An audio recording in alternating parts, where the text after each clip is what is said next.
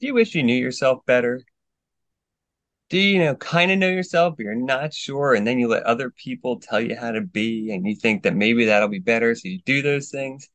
Well, today you're in luck because we're going to talk about how to know yourself. This is the Existential Stoic Podcast. I'm Danny, my buddy Randy. What's up, Randy? Yo, Danny.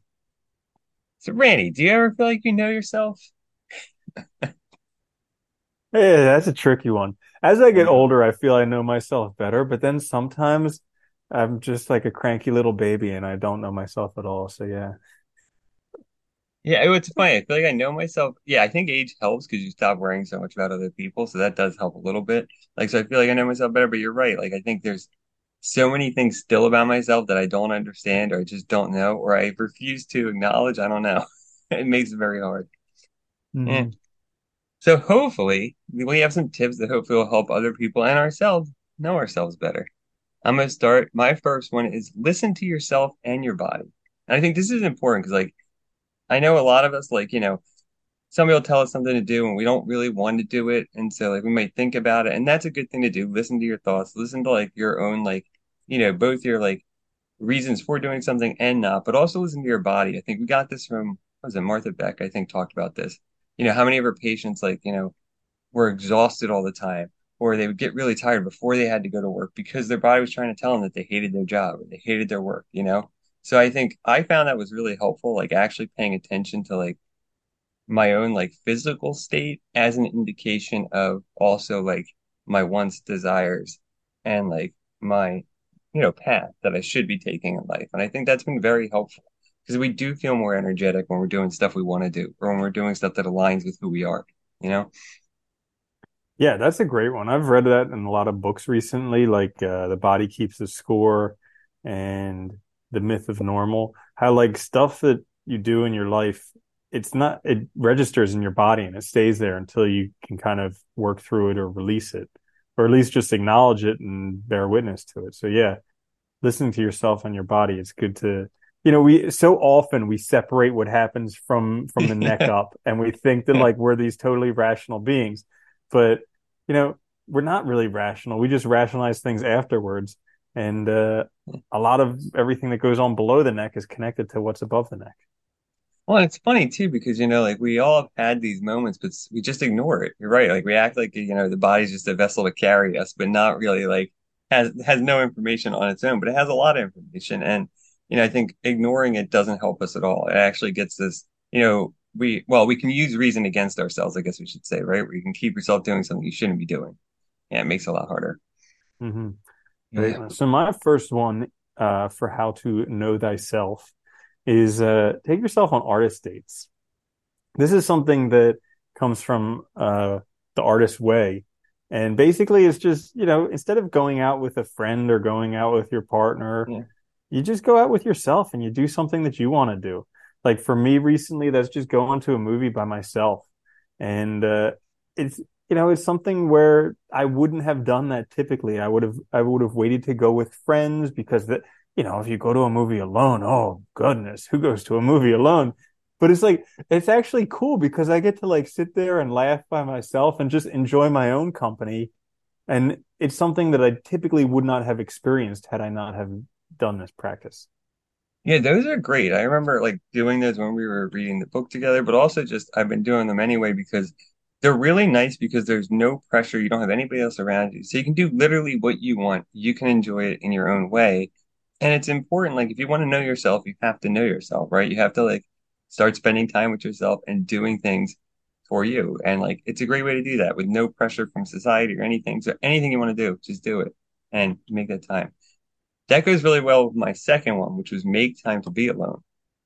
Because I think this is one thing that we, and I like, you know, even when we have time by ourselves, we're on our phones, you know, we're watching TV, we're doing things that still technically really are not by ourselves. We're not alone with our thoughts. Like, I think if we want to know ourselves, we have to like give ourselves time to actually do that, which means sometimes being bored or just doing things by ourselves like the artist way, or just being alone with yourself, reflecting on your life, thinking about things and giving yourself a chance to kind of process stuff before you have to go you know, face the world again and face all those pressures from the outside that are going to try and get you to do things a certain way. hmm Yeah, and like going to a quiet place. One thing that I've found that's helpful with this and a lot of people who have a hard time waking up in the morning are going to hate this, but actually like doing it in the beginning of the day. Because I Okay. found for myself, if I if I was like, oh, I'm going to have some quiet time to myself tonight, it never happened.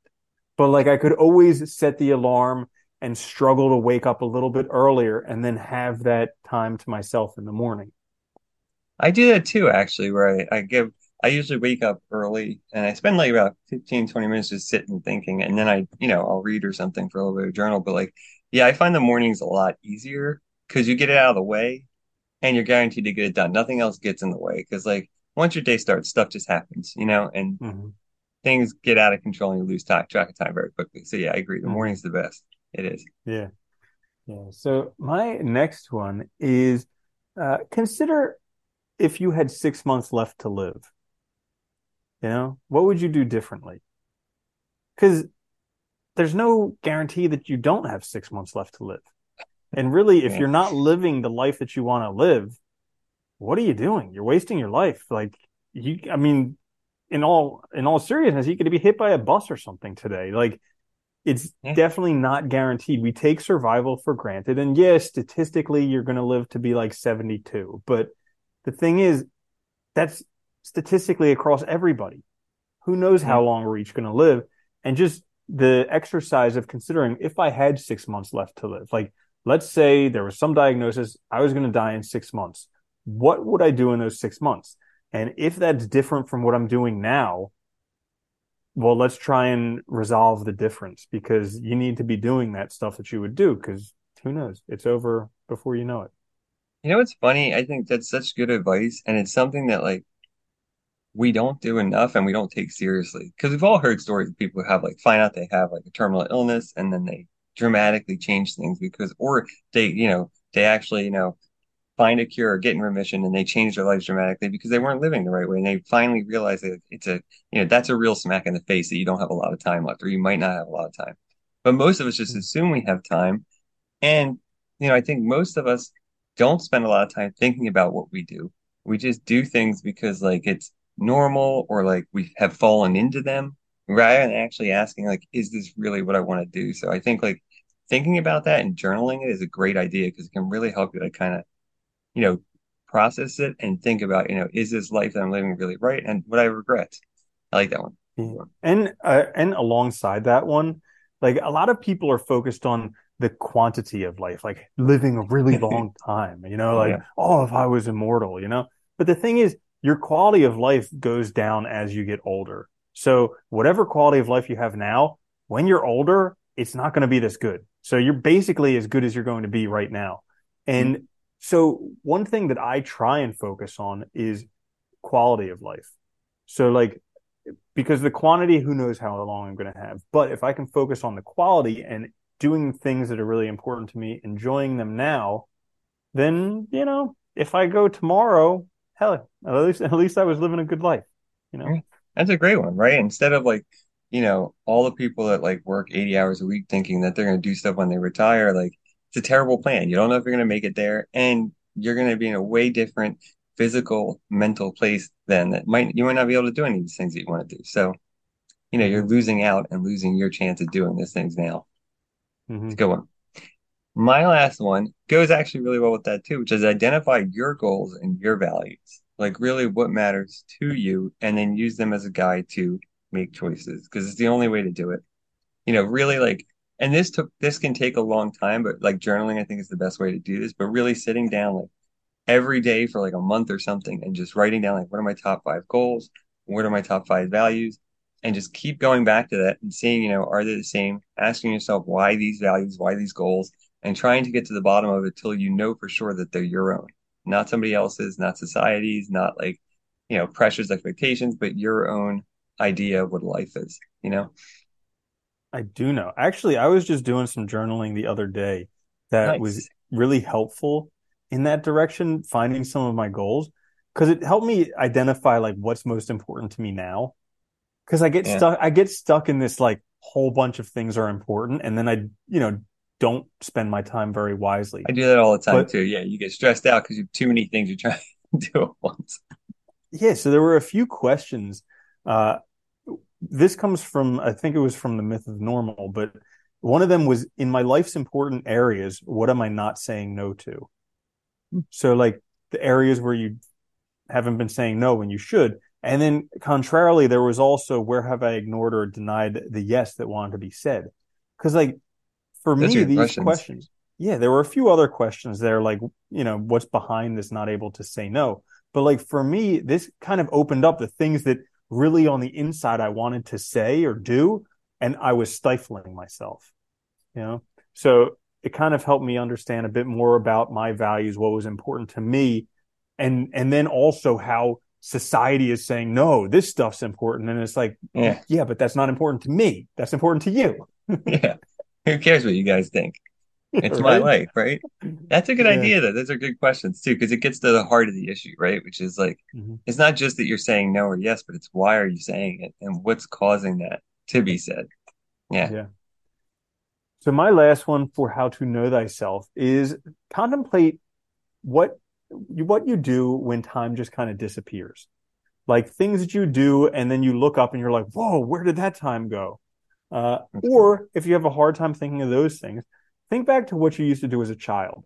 Because, like, as a child, we had no difficulty knowing who we were. Like, we knew this is what I love to do. I want to do this. That's what I want to do. And then, you know, society comes in and says, you can't do that, blah, blah, blah, whatever. You need to do this. And I I don't know about everybody, but I know for myself, I certainly changed. Like I used to do a lot of stuff and I listened to society what? and said you can't do that, and so I changed. And then that's the worst said, thing, right? Kids, and I changed. Yeah, kids pick on people and stuff, and then it makes them think that it's wrong, so they don't do it. You know, parents dissuade people from doing things because they think they won't and won't work out in the future. You know, it's yeah, it's hard. Yeah, so I look back to stuff that I did as a kid, and now when I do it now, it's really enjoyable. Still is. You still like it. yeah. yeah.